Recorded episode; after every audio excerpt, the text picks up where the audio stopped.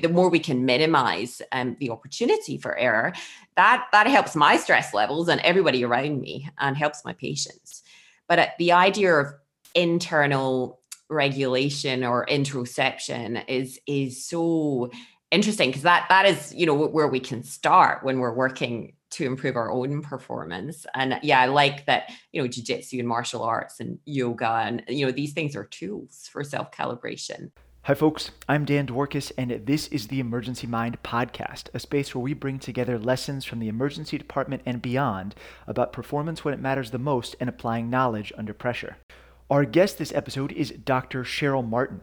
Doctor Martin is an emergency physician and a fellow of the Australasian College of Emergency Medicine and the founder and host of the Mindful Medic Podcast, which is designed to optimize performance and well-being of emergency physicians. She's a long-term yoga practitioner and a trail runner, and was recently appointed an Australasian College of Emergency Medicine Regional Wellbeing Champion. The theme of this episode is building a culture that helps us create not only excellence in our own practice, but also longevity and health over the course of our career. To get there, we go back and forth between ideas on the individual personal level and on the team and structural level that can support this. And we really explore what it would look like to build out a core collection of ideas around mindfulness and practice that every emergency provider should know. Before we jump into the episode, a reminder we are getting closer to the release of the Emergency Mind book. It's called The Emergency Mind: Wiring Your Brain for Performance Under Pressure, and it brings together mental models, tools, and lessons both from my own practice of emergency medicine and also from other arenas and experts at performance under pressure, like what you're used to hearing on this podcast. It's a book I wish I had when I was starting out as an emergency doctor, and I am honestly just really thrilled to be able to share it with you all very soon. To learn more about the book and to check out a sample chapter, head over to emergency mind dot com slash book. Okay, all that said, let's jump into the episode. I hope you enjoy. All right, well, Cheryl, thank you so much for coming on the podcast. I'm I'm super excited to talk to you. I'm a huge fan of your work, and and just just welcome aboard. I think the, the the fanship is all on my part. Um, no, I'm really um, oh, very honoured at the opportunity to connect with you. Um, I have actually very recently discovered um, more of your work. Obviously, we both had a mutual guest on the podcast, um, Stephen Hearns, and um, you know, it then allowed me to dive into some of the great work you're doing. And I'm thinking, oh, when you reached out to do a crossover, I thought this is a perfect opportunity. And as I said, I'm, I'm more at risk of wanting to dive into your Emergency Mind, because I know the book is coming out in a couple of weeks. Um, oh. But um, I will try and hold back so that. Uh, no, no, it's all good. We'll, we'll we'll mix and match over the course of over the course of all of this. Um, I'm wondering if you don't mind if we can start. Do you want to give folks listening like a, a quick overview of who you are and, and what you do and and and what your space is in sort of this whole world? Yeah, sure. Um, so I am an emergency physician. Um, I am a fellow of the Australasian College of Emergency Medicine. So I'm currently here in the um, beautiful state of Tasmania. So that is in the northeast, um, the island state of the country. Uh, this is my fourth Australian state. Um, I am probably five, six years post-fellowship um, by this point. Um, and you probably already gathered that I don't sound very Australian. So I am a Scozzy these days. I have been in Australia for sixteen years, but I originally hail from um, Scotland and in Glasgow. So, you know, my mutual, uh, our mutual contact now, and my, one of my former mentors and still a mentor today, Stephen Hearns, uh, uh, hails from Glasgow. Um, I came... you know, I think shortly after my undergraduate medical training in Glasgow. Um, I've always been a bit obsessed with Australia. I have family here. I came when I was very young, and I think I was always determined I was going to do at least some work here. I only planned to come for a year. Um, so I came, I think I'd, I'd already decided quite early I wanted to do emergency medicine. Um, I did my internship, some E D in Scotland, came out. Um, loved it, but did go back, um, had a, a play with uh, anesthetics and, and orthopedics, and tried a few other hats on. And then, yeah, really attracted to the um, fellowship program here in Australia, and came back and did my advanced training in emergency um, here.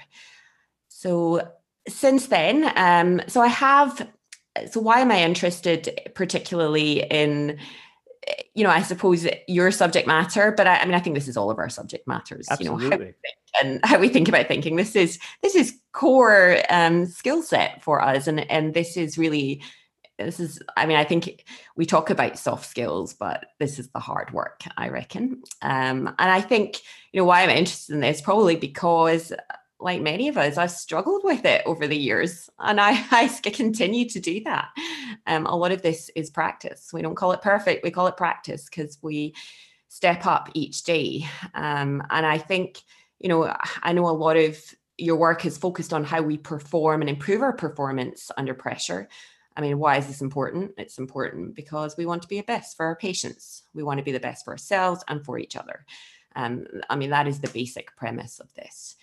And I know particularly in emergency medicine, performance under pressure is important because we, you know, we are in a high pressure environment, and we do occasionally have, you know, I heard the, the I hadn't actually heard the term halo um, before. So, with the, you know, the high acuity, low occurrence um, uh, procedures or set of circumstances that can come our way at any given moment.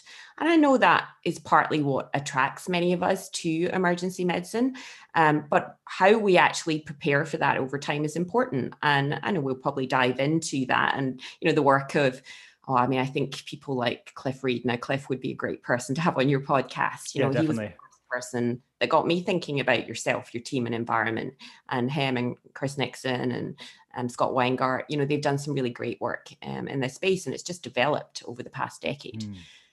But I suppose my my other interest, as I've said, is, you know, how we actually then, I think the other big challenge facing us, and, you know, you, you throw a pandemic into the mix and you see how how the, you know, the whole thing can quite easily implode, is how we keep stepping up day after day um, and maintain the longevity of our practice um, in the face of, you know, chronic stressors and, and, you know, micro traumas and the microaggressions and all the, you know, the burden of clerical load, and, and our, you know, our, our places of work only get busier and more complex. Um, and, you know, I think some of this is looking at the science, some of it's looking at the art of practice. And, you know, if you want to learn something new, read an old book and the ancient wisdom. Um, and I think for each of us, it's, it's finding a set of tools um, that help us work. So I think that was a big kind of pre-opening gamble, but um, yeah. No, that's that's awesome, and and you took so many different paths in there, which which I love, and we're gonna we're gonna dig through so many of them. So um, I, I think that's a wonderful tension, and to explore this idea of the halo, the the high acuity, you know, um, low occurrence or low frequency sort of task that we have to do, that we have to be prepared for. And and I think one of my previous guests and, and one of the, the co-hosts of the podcast, Andrea Austin, said something to me, which I which I think about a lot, which is your patient doesn't care how common or rare the procedure is. Your patient just is suffering and needs you to do it. And, you know, so you have to put yourself in the position where you're able to do these halo style events, and you're able to do them well. And you also have to tune yourself in the same time to be able to perform day after day, like you're saying. And there's a tension in there because in some sense, those tunings, some of them are the same, but some of them are quite different. And the things that prepare you to perform immediately are, are maybe not the same things that help you perform over long periods of time. Um, so I hope that's a theme we can keep going back to over the course of this conversation, because I think that's a really rich, fertile ground. And you know, I love the episode with Andrea. She was fantastic. It was a really powerful clinical example she gave as well. Absolutely. Yeah. So w- when did you first start thinking about that tension? Where was it in that in that whole arc of your training that you first said to yourself, hey, I'm learning all these skills, but geez, I, you know, I have to somehow figure out how to apply that. And there's these rare things and these day things. And, and you know, you balance what Andrea Austin's saying with like what Christina Shenby said in one of the previous episodes about raising the mean of all of your shifts and sort of doing the work to take the average of your shifts across and, and bring that up. But wh- when did you first start thinking about that? Yeah, I mean, so I think there's there's two. There's, I mean, I, I have been thinking thinking about this. Um, so in terms of those high acuity, um, low occurrence scenarios, I think the first kind of real experience I had that was um, in the, the clinical space. Um, so after I returned from Australia, I did, um, and I, I joined an anaesthetic training program. And I was in a district general hospital, and um, we do our, you know, a couple of months of kind of mandatory training before we're ticked off to be on nights on our own. So we're the airway person for the hospital, usually somebody pretty junior down in the emergency um, medicine department. And I remember, you know, a couple of weeks of very civilized nine to five, you know, general anesthesia, putting in some L M As and, you know, doing some really controlled intubations, and it was all very nice. And um, and I was due to be starting my first seven night shifts um, as the airway person, I think the following week. And they had, uh, so this was probably, I mean, uh, anesthetics were early adopters, and they had a high fidelity um, sim lab that had been set up in Stirling. And I will never forget this day. Um, it was pretty miserable, as was quite often in winter in Scotland. And I, I remember driving up there in the dreary pouring rain, and I, I don't think I had done much pre-reading. I don't think I had at that point, you know, I'd done a wee bit of, you know, A B C kind of A L S through my medical school training. I always really enjoyed it. So I, you know, I wasn't too phased. And I, um, I, the, the things that I remember, I think I was up first, um, was the, the first thing. And I was put in a room and we were being filmed, and the audience were outside. And I think I had one assistant inside, and I was given, um, you know, a, a young man who I think he had a testicular torsion and he needed uh, rapid sequence induction for emergency theatre. And I thought, right, okay, I, you know, I've just learned this, I, I can do this. And, um, I, you know, started the process, and then quite rapidly found myself in a can't intubate, can't oxygenate um, situation. And I floundered. I floundered. I was thrown. Um, I still recall this as, and you know, Stephen Hearns will talk about stress inoculation. This was stress inoculation. And I don't know if it really had the psychological safety side of things in retrospect, because it still comes across as quite traumatic, but definitely was a learning opportunity. And I remember coming out and oh, I, I can't even, I think they just cut the scenario at, at a certain point. So there wasn't even really a kind of end point. And then quite soon after this, um, we were shown Martin Bromley's very powerful, um, this is just a routine operation. So that was just after this.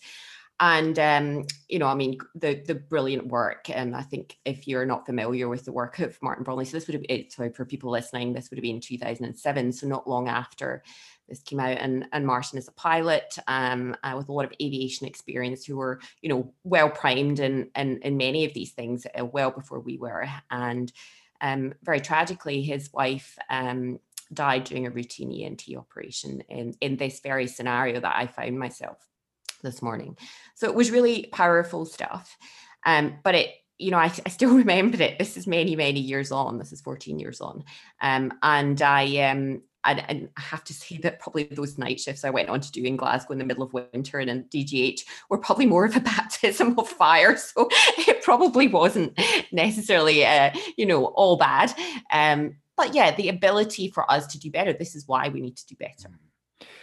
So I want to build some some structure around what you just said to, to translate some of that for folks that are coming at this from a different angle. Mm. Um, even as I wish you could have seen my heart rate as you're describing that story, because I, mm. I, I know that feeling you're describing. So um, when you go to place a breathing tube, when you go to anesthetize a patient or, or, or do a rapid sequence intubation, um, you can occasionally and quite rarely end up in this circumstance where you can't intubate and you can't oxygenate, meaning that you can't place a breathing tube, and more importantly, you can't get oxygen into the patient's lungs. This is a very rare circumstance, and, and the answer to this circumstance usually is surgical front of the neck access, meaning that you're at that point abandoning what you're doing and cutting the patient's neck open to put a breathing tube directly into their, into their trachea. Um, It's a really rare circumstance. Uh, most of us go extended periods of time without having to do that procedure, without having to end up in that circumstance. Um, and some people go most, or if not all of their career, never actually ending up in that circumstance in, in real life.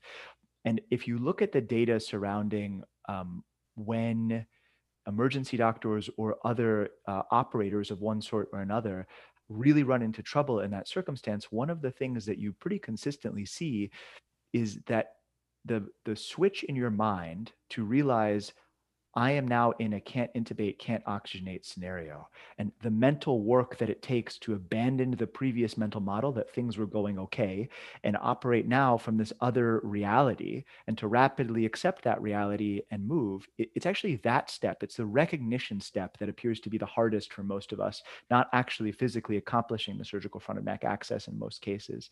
And so that type of a problem, which is where, how and when do you realize that there's been a sea change underneath you and you now have to react to an entirely different reality, is, is a really deep and powerful and very challenging problem that everybody who operates in emergency situations needs to become familiar with and face. And whether or not you're performing emergency anesthetics and intubating people, like maybe you don't have to decide if somebody's in a can't intubate, can't oxygenate scenario, but if you're operating in emergencies, you need that skill set of dropping your previous universe and realizing the universe that you're actually in. And man, that is hard. That is so hard.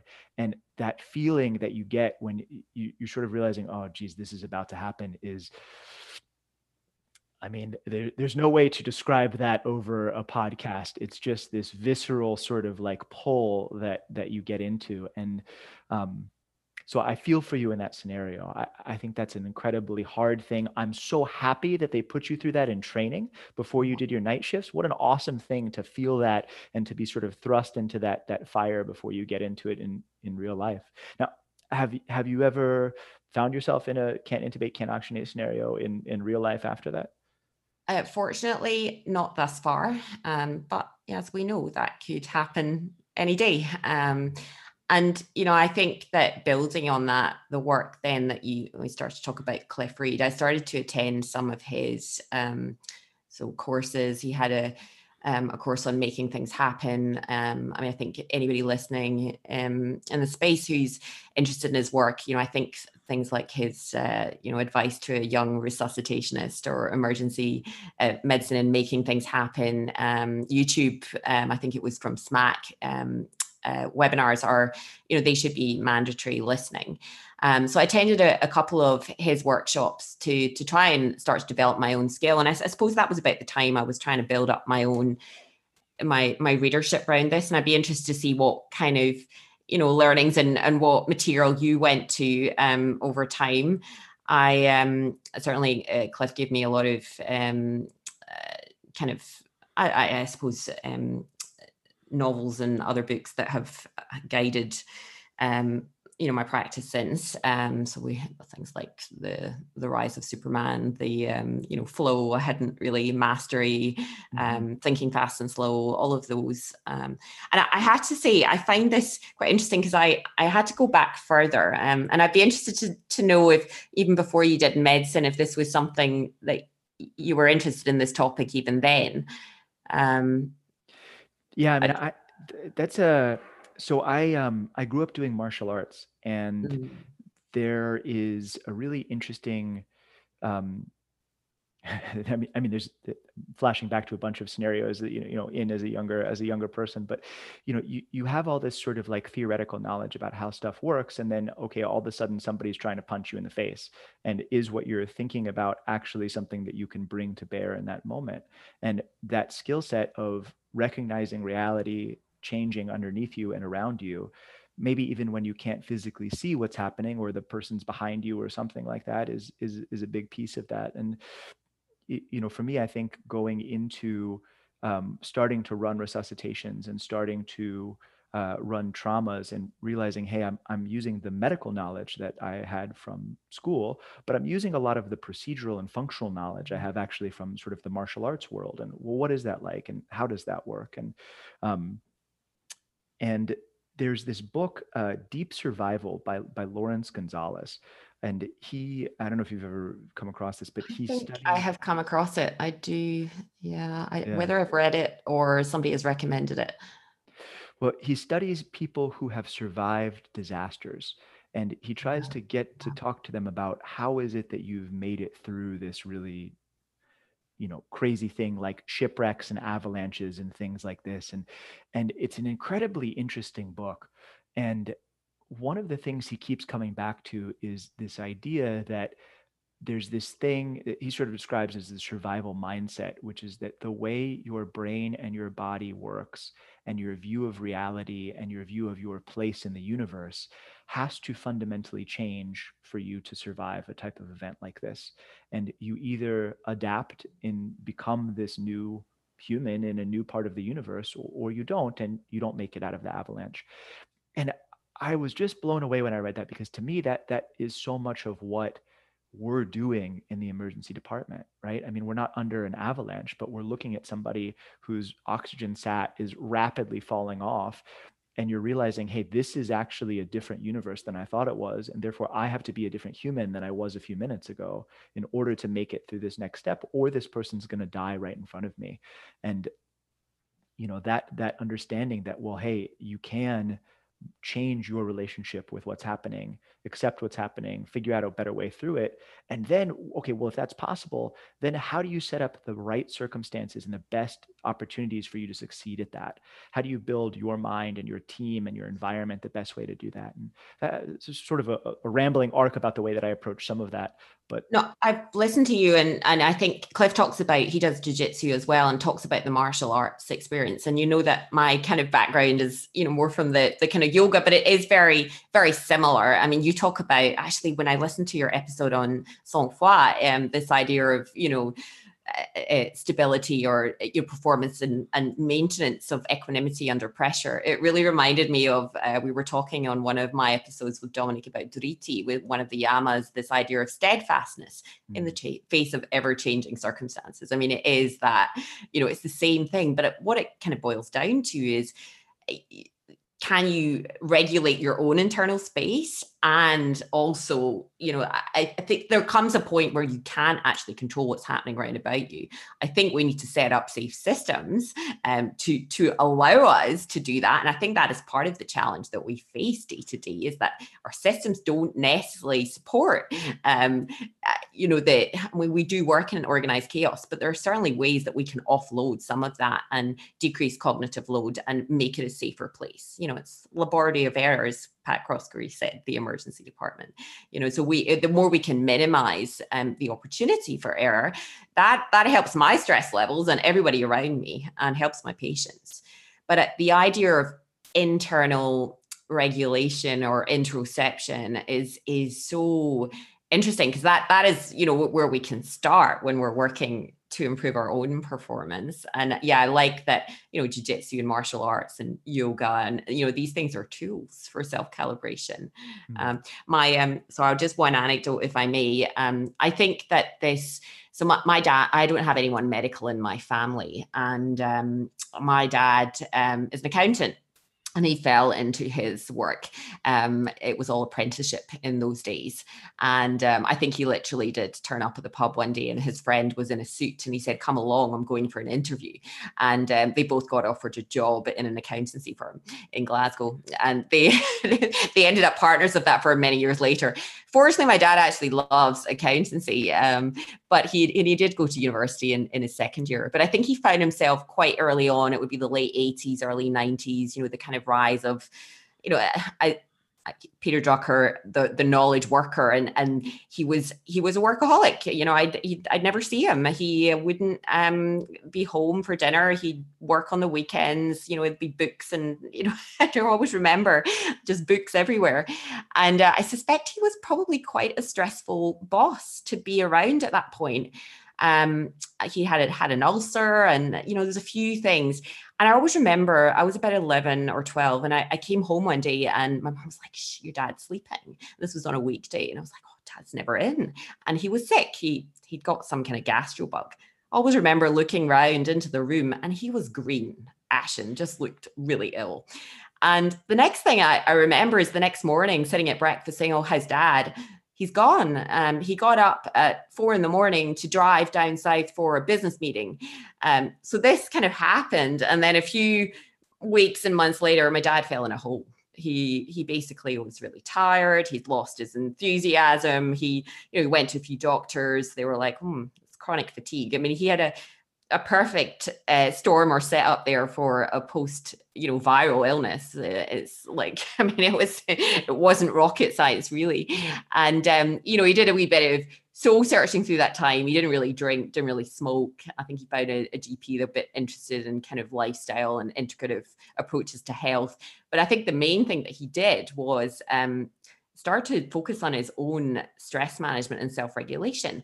And he, so this was in the day before our podcasting would would have been um, available, and he had tapes, these cassettes. So I would go to school as a teenager. He would drive me there, and we'd be listening to Peter Drucker, you know, Stephen Covey. I, you know, I I was gifted The Effective Executive um, or my first year at uni. That was my my first week. My brother got it too. I, whether I actually read it at that point, I'm not sure. Um, you know, there was some Deepak Chopra in there. It was a bit of everything. But what it, you know, I mean, even to this day, and my dad's never stepped on a yoga mat or he's never done martial arts, but he is one of the most kind of equanimous, you know, kind of very, very easily, you know, but not very easily flustered um, men that I know. Um, and I think that's all the work that he has done. So I find it quite interesting that, you know, that's, uh, I think that's the work we're still doing mm. today. Yeah, definitely. And and what is that? You used a, a great word before you, before that story, which I which I love. Uh, introception. What does introception look like for you? Like in your day to day life, like like are you are you still reading? Are you still listening to those, like, you know, Stephen Covey tapes and, and Deepak Chopra, or or or like what does introception look like for you? For me, um, well, I mean, I am I do practice yoga every day, um, and my mat is rolled out um, next to my bed. And, you know, I think some days that won't be, that will be five minutes of form, breath, intention, meditation, which we might talk about at the end. But, you know, check your form, you know, where am I holding tension? I am a, I'm a tooth grinder. I'm a, I know a lot of emergency medicine um, physicians that grind their teeth. After a set of night shifts, I famously grind out half a molar, actually. I'm I'm laughing because I, I recently went to the to the dentist um, when it was again safe to do so, because, you know, it wasn't for a while at the beginning of the pandemic, and and the dentist um, was a wonderful person, looks at me and goes, you know, your teeth, you look like you've been grinding your teeth. Have you been under any stress lately? And I, I sort of, you know, blinked at him with my mouth open and all the instruments in, and said, you, you know, I'm I'm an E R doctor practicing in a pandemic. Like, yeah, there's there's been yeah. a little bit, yeah, um, but. Okay. Okay. So you, so you do a bunch of yoga and you do it every day, and you've been doing it for a, a long time. Yeah. So twenty years, I've, I've taken some time out post fellowship and, and done some, some more dedicated training. Um, I've worked with, uh, athletes. I've worked with, um, there's a, there's a group of, uh, there's a group of us around the world who do a wee bit of work with patients. Yeah. There's, there's some really interesting, yeah, kind of trying to marry the art and science, but, you know, essentially there's a lot of, uh, misconceptions about what yoga is, but it's essentially a self-calibration tool. It's just mm. a tool. Um, and, you know, the physical postures might be a way in to, to, you know, my podcast is Mindful, and people think I can't spell, but, you know, the reality is that paying attention on purpose in the present moment is really hard, and you need a way in. And the reality is most of us are busy and in our head. So for me, my practice, and it is a practice like everything else, um, like you on in, in jiu-jitsu, it's it's a, a, the real yoga happens off the mat and in life, like the, the real martial arts, you know? Um, yeah. And I, I mean, I, I am under no illusions that throwing yoga at a, a group of emergency practitioners is, is going to, you know, help all of the challenges that we face. I mean, I think many of these, um, I know we haven't con- gone on to the kind of longer side, but I really feel that our performance and our health and well-being are, are closely interrelated. And many of the challenges we face are, you know, at much bigger levels than ourselves. Um, and we've now get, got some good data to support that. Um, and, you know, there is a lot of work happening, um, but I think, you know, integrating and percolating this through training. I certainly, like, I I, I do a lot of running as well. And uh, I'm, I find the, so The Sports Gene, there's another great book by David Epstein. That was one of the early books that I, I started to look at, you know, mastery and all. There's so much, there's a big body of, you know, sci- science and art of practice from some certainly sporting um, literature. And, you know, I think about all the things that I have done. I've had a coach in, in my athletic career, and, you know, I periodize my training. I, you know, I drill this deliberate practice, and, and, um, you know, the, the idea of, I, I love that book, uh, Peak Performance, which is a bit like, you know, there's, there's, there's so many variants. So like Anders Ericsson's book, mm-hmm. Peak, is great as well. But the idea of, you know, incubate, and so immerse yourself, then incubate, then insight, you know, to to to actually improve our performance, the idea of adaptation. Um, but I think also married with that, the opportunity to recover and to actually get the benefits of your, your training. And I think the problem we have is that there's so much work to be done. And when you're certainly training, um, there's so many hours and so many night shifts and so many um, weekends, and, and we have to do the work. Um, but we we don't necessarily do any kind of deliberate practice. I certainly did not periodize my um, advanced training well. Um, I didn't prioritize my basic needs. Um, and I think I'm very strong for our, um, from, from the trainees that come after me now to, you know, I have the, I have the Fellowship one oh one talk where w- we talk about all of these things that I, I probably in retrospect could have done a lot better. Mm. Um, yeah. And so, so what would that look like for you if I gave you a magic wand and told you that you could redesign emergency medicine training? Mm. You know, how do you think that would, would come together? And, and and maybe this is a good opportunity also to sort of go back to that that tension we were describing between needing to be ready to do these incredibly intense moments, whether they're a, a halo exercise or not, um, versus being able to have a long, uh, growing career over the course of your life. Yeah. Yeah. And I think there, I mean, this is a great question. And I don't think there are any easy answers, but there's certainly a lot of things that we we can start. There's there's plenty of places we can start. Um, and I agree that probably as a trainee, those peak performing procedures that I needed to be ready for, you know, I, I think that that it, you certainly will ameliorate your stress if you're prepared for those things. And, you know, we've got some great programs now. We've got the procedures course here in Australia where we look at those very procedures. But I think if you're, you know, a D M T or you, you know, any consultant, because you get the opportunity to teach on the go at any point with your trainees, um, to be able to, to actually hone those through the program. So we can definitely do that side. I think the things that, that I, my biggest challenge is the day-to-day cognitive overload and, and the kind of, you know, we call it, I think it was Cliff again, who talked about the zigzag walk. You know, you go to see patient A, you, you do your history examination, you form your plan, you turn to go across the room to execute said plan. And then you get asked en route to write up some pain relief for patient B. So, you know, before I write up strong pain relief, I like to see the patient. And then you've done that. And then, oh, patient C, um, can you just have a wee look at this E C G? Then again, you need some clinical context. Um, and then there's a call overhead. Oh, uh, we've got one of the gastroenterologists on about patient D, um, about a referral you made earlier. So you go to do that. Um, and then you kind of get to where you were going and you were thinking, well, you know, what was I actually here to do? Um, and, and I think, um, you know, I, I, there is a lot of danger in that. Um, and, you know, I, I know Steve talks about fra- frazzle, but I think that is more how we set up our departments um, in terms of how they're organized and what support systems we have to decrease um, the, the cognitive uh, burden.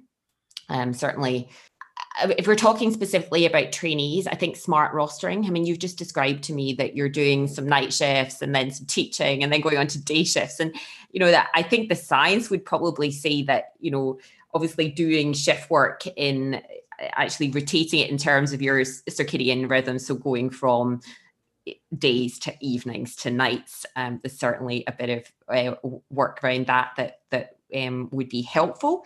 Um, I think appropriate rostering for time off for trainees. Um, I know that I, I think also periodization through their training program, and that's something that you can start from day dot. Um, I, you know, ran together twelve months of emergency medicine in a, a, a trauma centre, with then six months in a tertiary paediatric centre in winter, to then I C U where it was a week on, a week off, nights and days. And I, I was doing my research um, project on the week off. I think that was to be fifty hours. And, you know, that wasn't smart. I mean, I was exhausted at the end of that. And if I'm really honest, I love my job, but I ended up at I limped towards the end of my fellowship, and um, I felt a bit spat out the other side. And it took me a wee bit of time to actually, I'd lost a bit of my, I thought, oh, gee, I thought this was going to be the pinnacle of my professional career. You know, I mean, really the learning continues, but um, I think I could have done it much better. Um, Yeah, that's such a, that's, man, that's such a good way to put that, feeling spat out the other side of it. I think that's unfortunately all too common of a feeling about it. And and you're you're getting so many like really good things in there about how we could be designing things better. And I, I guess, and, and maybe this is something we started talking about slightly before we hit we hit record, but that there's, I sort of think about it in like these, these like pillars or these clusters, right? So there's like the internal work that you do as a human. There's like mm-hmm. the work that you do as part of a team, and the work that you do as, as part of a group and a structure. And then mm-hmm. maybe a fourth, com- a fourth bucket would be sort of like human factors, ergonomics, the way that all these things sort of fit together. And that if we're trying to design this from scratch, we really need to design intelligent pieces for each of those things, and then allow us to actually train on them based on what we know about how training works. So, so I, I guess my question is, what would a different universe look like where we train, but we don't feel spat out the other side? I mean, all of the things that you just said, the supportive systems, the appropriate rostering, the time and space to to recover, recharge, restore, you know, I, I, I, I suppose it, I mean, it is, it's, it's culture first. It's making a whole culture that's geared towards us winning and, and doing our best and performing our best. And I think that's multifaceted. I mean, I, I think James Clear is so eloquent on this. You know, we, we rise to the level of our goals, but we fall to the level of our systems. Uh, I really love that, because I think if you're going to have any evidence that any of this works, you know, you need buy-in at all levels. And if you can, you know, I think this, it's a key performance indicator, because at the end of the day, it affects patient care, but you want, um, you know, people involved and, and invested. And, you know, I think, I, I don't know if you've read any of that article. Have you read um, the nine organizational strategies? It was a paper produced by no, T. Noseworthy a couple of years ago. So they, they've been measuring this stuff for fifteen years. So really performance, um, engagement, they're using burnout criteria and leadership scoring systems. Um, I think it's all anonymous at individual level, but aggregated um, at, at um, system unit level.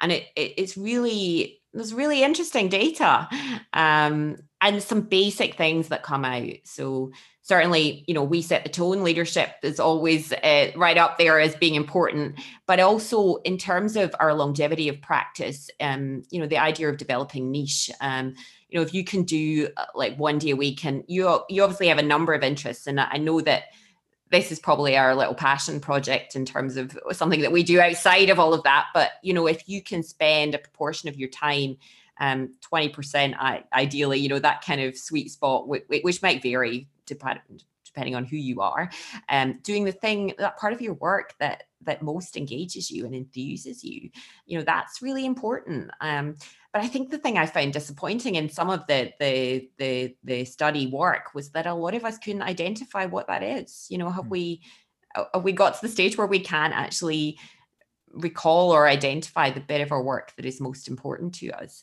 Um, so all of those, you know, little things. And I think in terms of, you know, very basic things at, at um, department level, just engagement, um you know, the a few studies that the, we talked about uh, we talk about on my podcast, the the COMPASS star, uh, trial. I think it was, was college colleagues meeting to promote and sustain satisfaction, um where they basically just got everybody to give them a bit of money to go outside and have a meal outside the workspace once a month. And, you know, uh, they then measured, you know, engagement, you know, enthusiasm, kind of a few other criteria afterwards.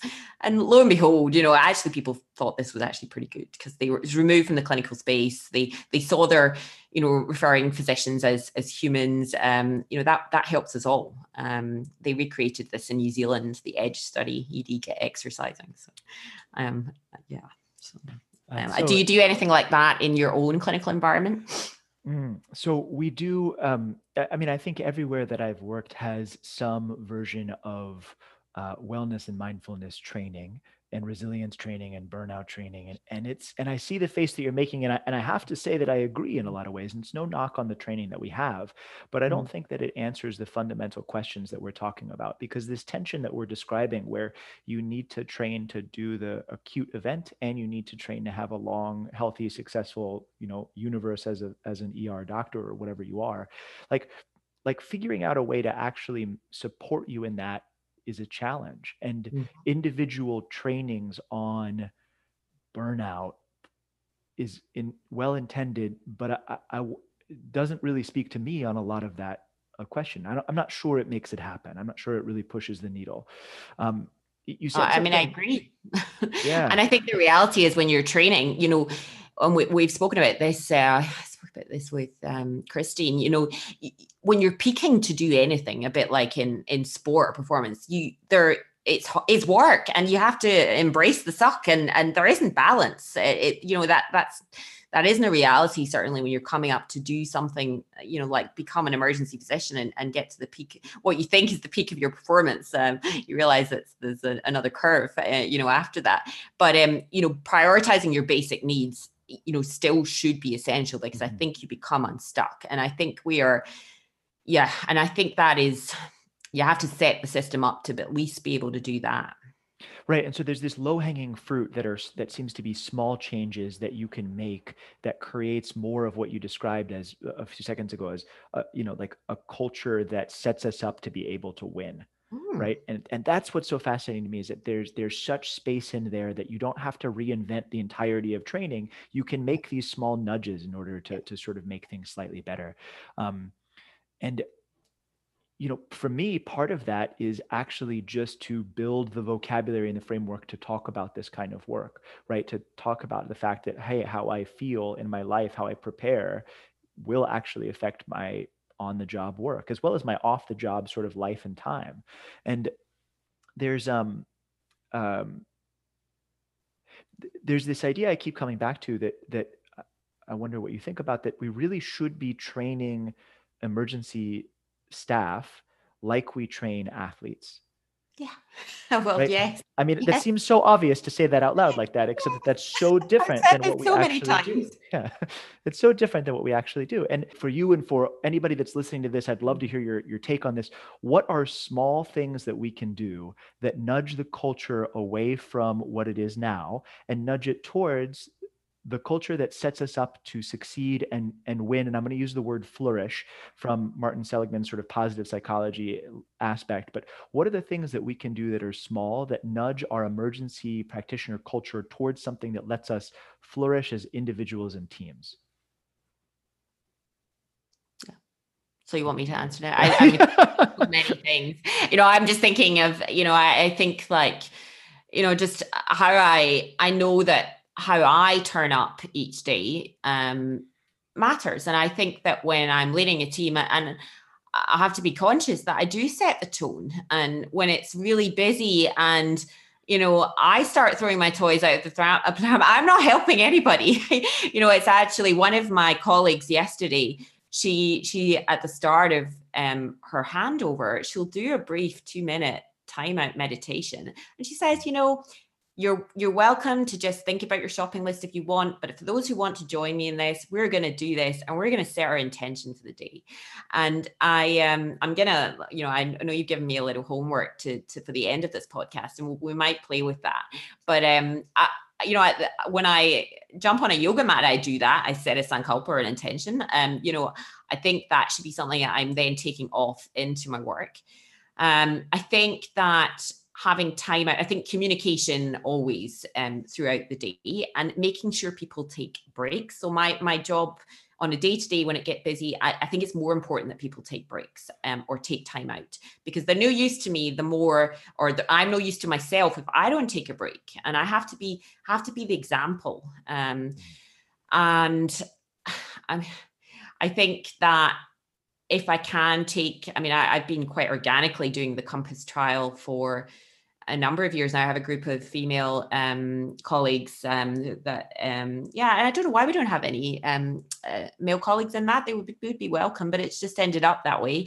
Um, and we, every quarter, um, we'll just, we're all now in different states, and obviously through COVID, we haven't actually been able to meet physically, but, you know, we'll still make our dinner and do the Zoom, um, you know, just get together. Um, I think taking, you know, having critical friends as well as mentors and coaches are important. You're obviously setting up formal mentoring. Um, and and co- and maybe coaching. You know, we can talk about coaching. I think maybe I'll talk to to you about that after I've read The Emergency Mind. I've got a coach coming on, our next uh, doctor's coach coming on um, next week. So that will be, uh, hopefully I'll have picked her brains by that point.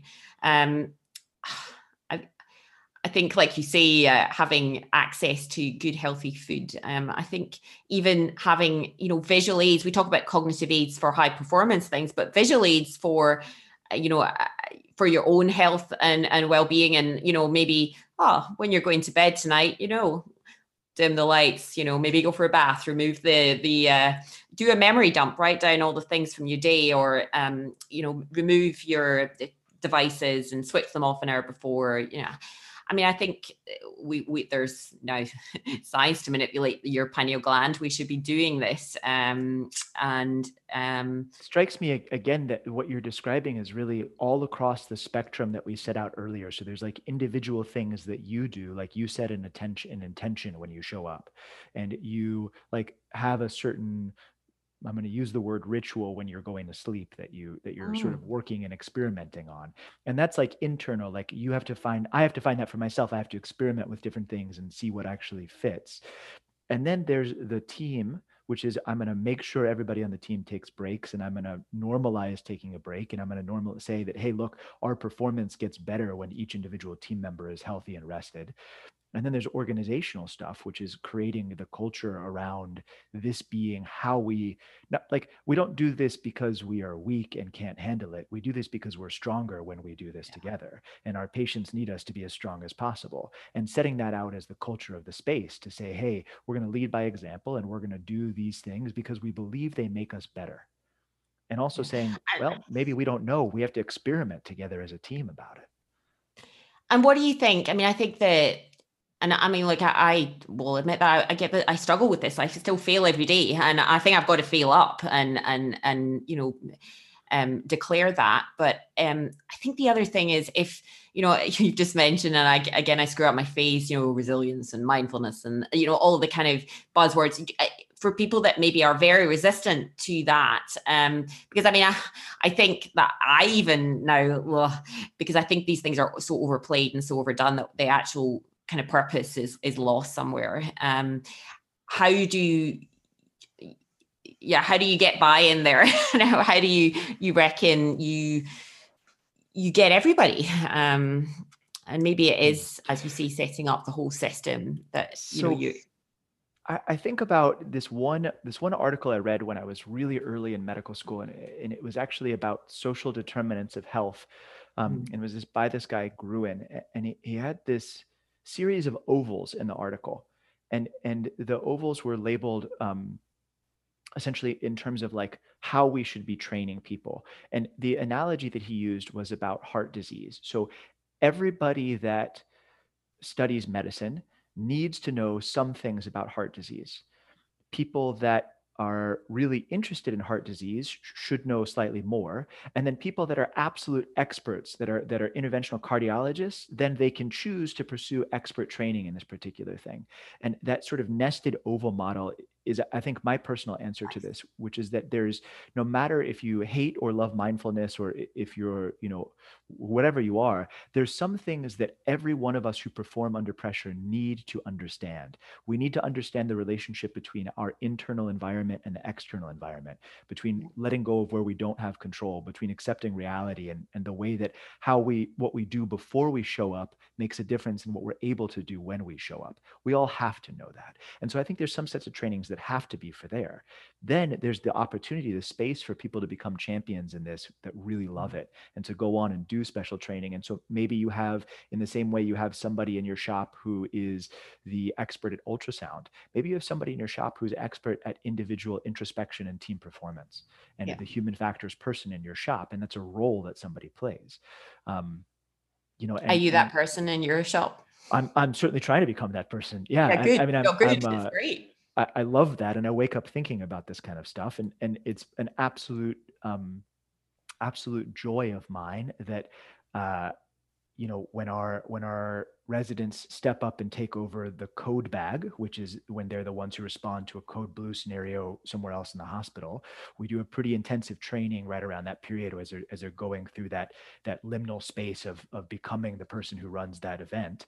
And um, I think if you made me list out the things I'm most proud of, then being the person who delivers the Uh, mental factors and human factors talk for that training is one of the things I'm I'm hands down the most proud of, because I think that's a space where I can really make a difference for for yeah. individuals. Oh, and you undoubtedly are. Um, no, and uh, yeah, I think you're right. Um, and and and I, I think we are seeing this, you know, across the board. We I think there's mm-hmm. I think there's enough um, of us interested. Um, yeah, and it is another facet of of. yeah, of how we show up and how we get better. Um, hmm.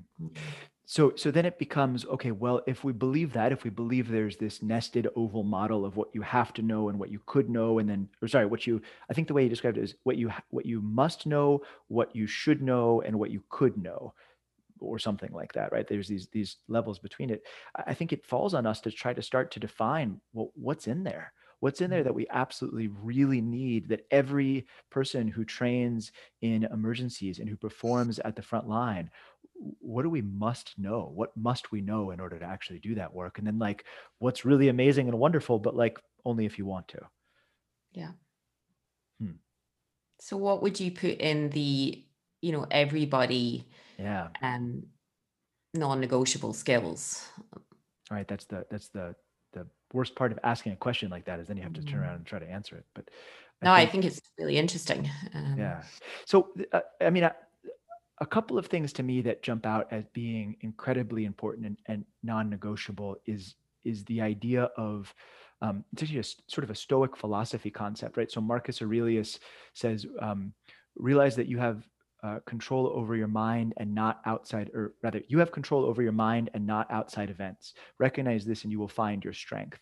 And I, I think the idea of understanding where you have agency to act and where you don't, and that there's a boundary in there that you have to explore, uh, really is non-negotiable, because that sets you up as a foundational kernel for this idea of, well, I control how I show up for work.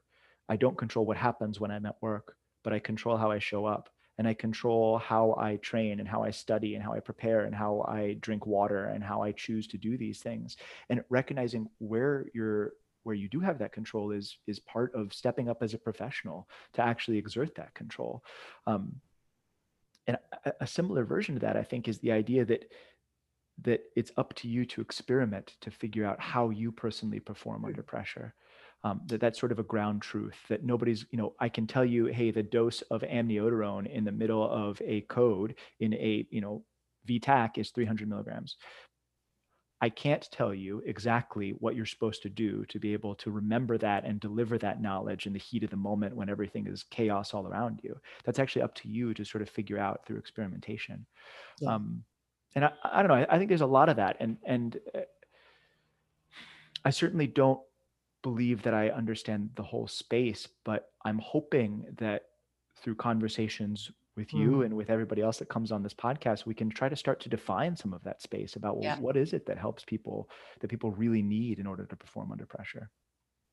Yeah. And I, I think this is what we're, we're starting to see. And, and there's certainly people in, you know, most of our departments, you know, t- taking a portfolio to champion um, some of this. And, and as you say, I, I do think, you know, the, there are the two sides, and there is an overlap, because everybody that's trying to, you know, you know, the the, the Chris Nixons and the the Cliff Reeds and the, you know, the all the the the the, the, the great things about the full med space, where we, you know, the CODA change and and our ability to to hone our our actual skill set, but then marrying that with the longevity and the other things, because they're all interconnected. Um, and I think there are tools, and it's having tools. Um, I think in the meantime, people listening to this and stepping up in their own space and doing small things each day um, matters. Um, and continuing to replenish my book list, um, which is great.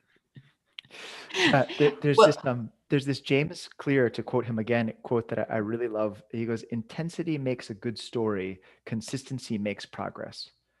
And I think that's, to me, maybe the crux of a lot of what we've been talking about today, about this idea that like, you're going to have these intense moments that you're going to prepare for and you're going to train for, and that's going to be a good story. But then what? What do you do the next day? How do you drill that? How do you, how do you be consistent in your quest yeah. to sort of be a better version of you in that, that next day?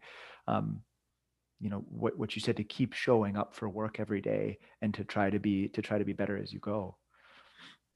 And, and I think, you know, I mean, a, a lot of these things, like any kind of improvement or performance, is, is because you're not getting immediate feedback. Um, you know, your actual, you know, incremental improvements accrue over time, and, and, you know, suddenly, but, you know, it's like any new, new practice, new habit formation, you know, that, that, that, that result will, will eventually manifest, and then you'll be on to the next one. Um, but um, I think also that when we were just going back to what we're talking about, interoception and, and just the basics of of knowing when we're, you know, the, the the halt, so hungry, angry, late, tired. And I think I was listening to a great talk by Catherine Henderson, who's the president of the U K College, and she said, you know, and sad and overwhelmed, you know, what do you do when, you know, first of all, can you identify that you are any in any of these situations and that you are struggling? And then second, about do you have, you know, do you have a plan then? Do you have a critical friend? Do you have someone that you can reach out to who's senior for support? And I think having a culture where people are able to actually reach out if they're struggling is, is important too. Um, I mean, I, I really like the idea of Driti and, and, you know, some of the Stoic philosophy, but I think the ability to actually show emotion is important as well. Um, I know we have to be able to regulate and control that in the heat of battle, if you like, but I think being able to have an outlet is important too. Um, we're yeah, human. Absolutely. It's absolutely. Just, it's the humanity side of medicine. Um, no, we are, we are not robots. We are people. Right. And, and yeah. I think that, that we have to act like that and believe that. And that's certainly something I'm, I'm learning as I, as I continue to get older, both as a human and as a, as a doctor. Um, but, but I think that the, one of the things I love about the Stoics is that it's not really about not feeling things. It's not about mm-hmm. not having emotion. It's about feeling it and then understanding what that teaches you about your place in the universe, and then working about thinking to yourself, what type of human do you want to be? And what's the link between where you are and where you want to be? And it's that sense of self-experimentation and self sort of um, um, sharpening. I'm not sure if that's the right word or not, but, but to continue to practice being yourself um, as you, as you keep going. And I, th- I think I find it interesting that throughout my medical training, um, despite, you know, what we're doing day to day, and we're dealing with people at, at the best and, and worst um, times of their life, that, you know, I think we do become quite good at internalizing our, certainly, I mean, my own experience is that being able to kind of override my own kind of emotions. And, um, you know, I, when I went back to study yoga in a bit more detail and look at some of the, you know, the, the ancient texts and, and, and start to, um, you know, kind of process some of that, that was when I, I was starting to think, you know, it was ironically that I was thinking then more about, you know, myself and, and as you say, your place in the universe and, and all of the other things that I think, well, really, you know, my training, I thought I would have been more in tune with this. Um, but actually I wasn't. Um, and yeah, again, maybe, maybe it says more about me than it does my training, but I do think that we, you know, there, there comes a point where we, we do have to, to, uh, to bury, you know, a, a few of the things, um, to, to be able to, to, to, to show up again every day. So I think that if you don't do that judiciously um, with due outlet, it, it will um, come back at, at a later stage. Um, and yeah, so, hmm. so no. But as I say, a work in progress.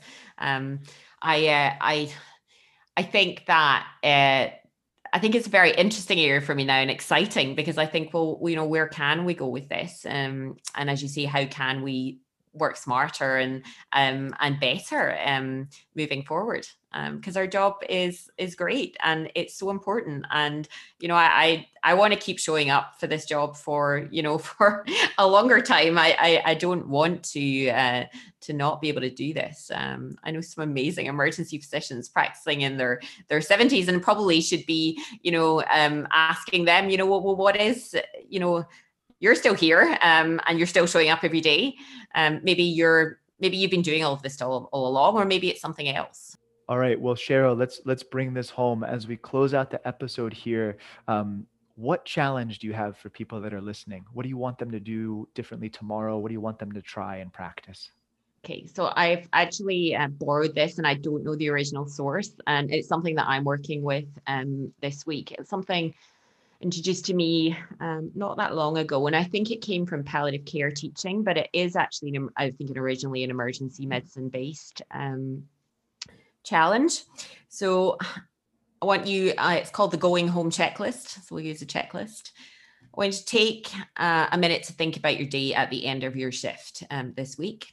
Um, and firstly, just acknowledge one thing that was difficult and then let it go. And then I want you to consider three things, because we know the power of positive things um, and the ability to negate things. We need more positives. Three things that went well. You might think why they went well, but um, just what went well. Check in on your colleagues. Are they okay? Um, are you okay? And if you're not okay, who are your critical friends? Who are your seniors? Where can you go for support? And I want you to switch off. Um, your attention now is to going home, to resting, recharging, reconnecting with your family, with friends, um, and scheduling in some joy if you can. So that's what I'm going to be working with this week. Um, and yeah, I invite everybody listening. Um, and, you know, no matter where you're working, I think that's a good going home checklist. That's awesome. I love that. Thank you. Thank you for that. And thank you so much for coming on the podcast. I'm super excited to, to do round two and the other way around and, and do that. Thank soon. You very much for connecting. Keep up the great work. Um, I'm really looking forward to reading the book, and yeah, looking forward to round two because I get to really dive into the emergency mind then. Thanks very much, Dan. Okay, folks, that brings us to the end of this conversation. I hope you enjoyed it. I hope you found something useful that you can use next time you find yourself in an emergency or a crisis. Again, if you want to dig deeper into a lot of the concepts that we covered here, sign up for the Emergency Mind newsletter, Knowledge Under Pressure. It is free and it is awesome. You can join by going to w w w dot emergency mind dot com slash sign up. Also, as a reminder, our mission here at the Emergency Mind is to dig into lessons around applying knowledge under pressure, not to provide medical advice. Our opinions, as expressed on this podcast or elsewhere, are our own and not necessarily those of our employers or the hospitals at which we work. So keep up the good work, keep training, and good luck out there.